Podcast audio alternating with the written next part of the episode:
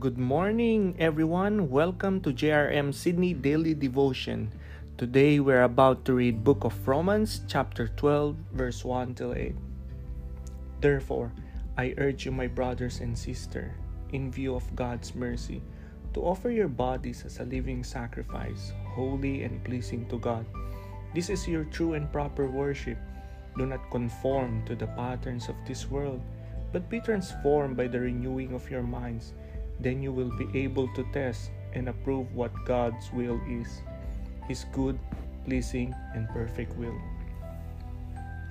For by the grace given me, I say to every one of you, do not think of yourself more highly than you ought, but rather think of yourself with sober judgment, in accordance with the faith God has distributed to each of you.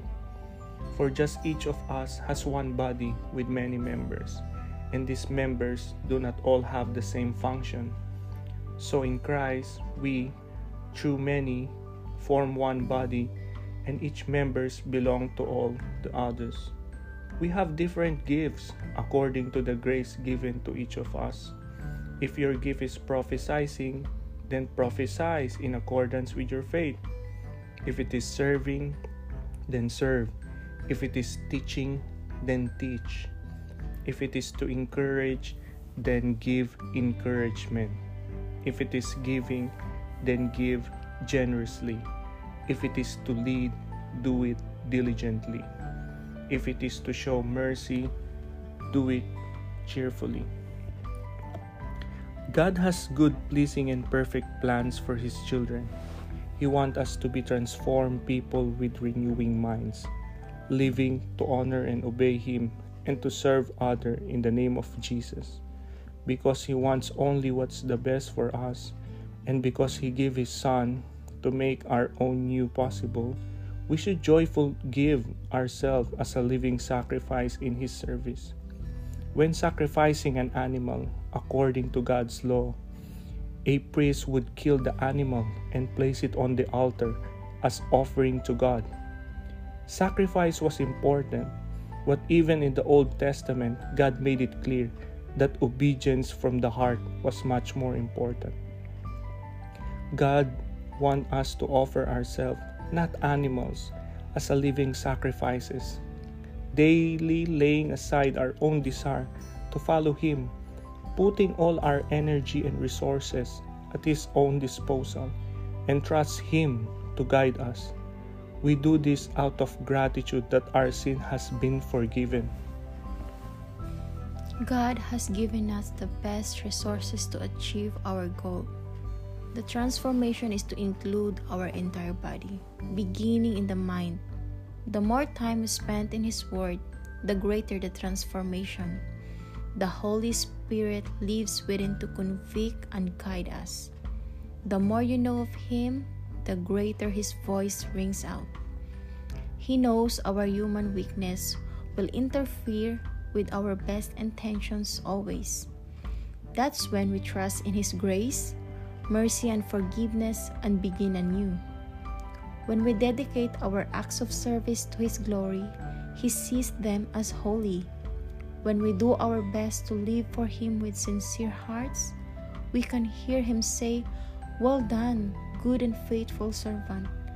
Living our lives in service to God is the only reasonable or rational response for all He has done for us. When we love and worship God, we serve Him. We will do whatever He needs done. To have a servant's heart means saying, Yes, Lord, whatever you need or want, I will do.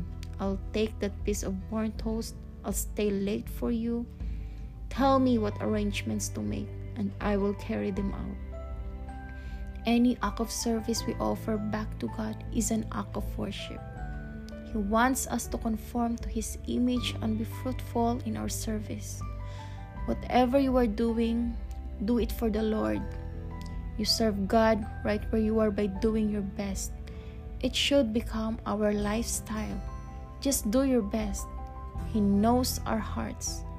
Even though our world is far from the Garden of Eden right now, walk Him daily anyway. Come joyfully before Him and place your life as a living sacrifice before Him. Do it all in the name of the Lord Jesus, giving thanks to God the Father through Him. Let's pray. Yes, hallelujah, Lord. Thank you for the words that you entrust unto us that we share today.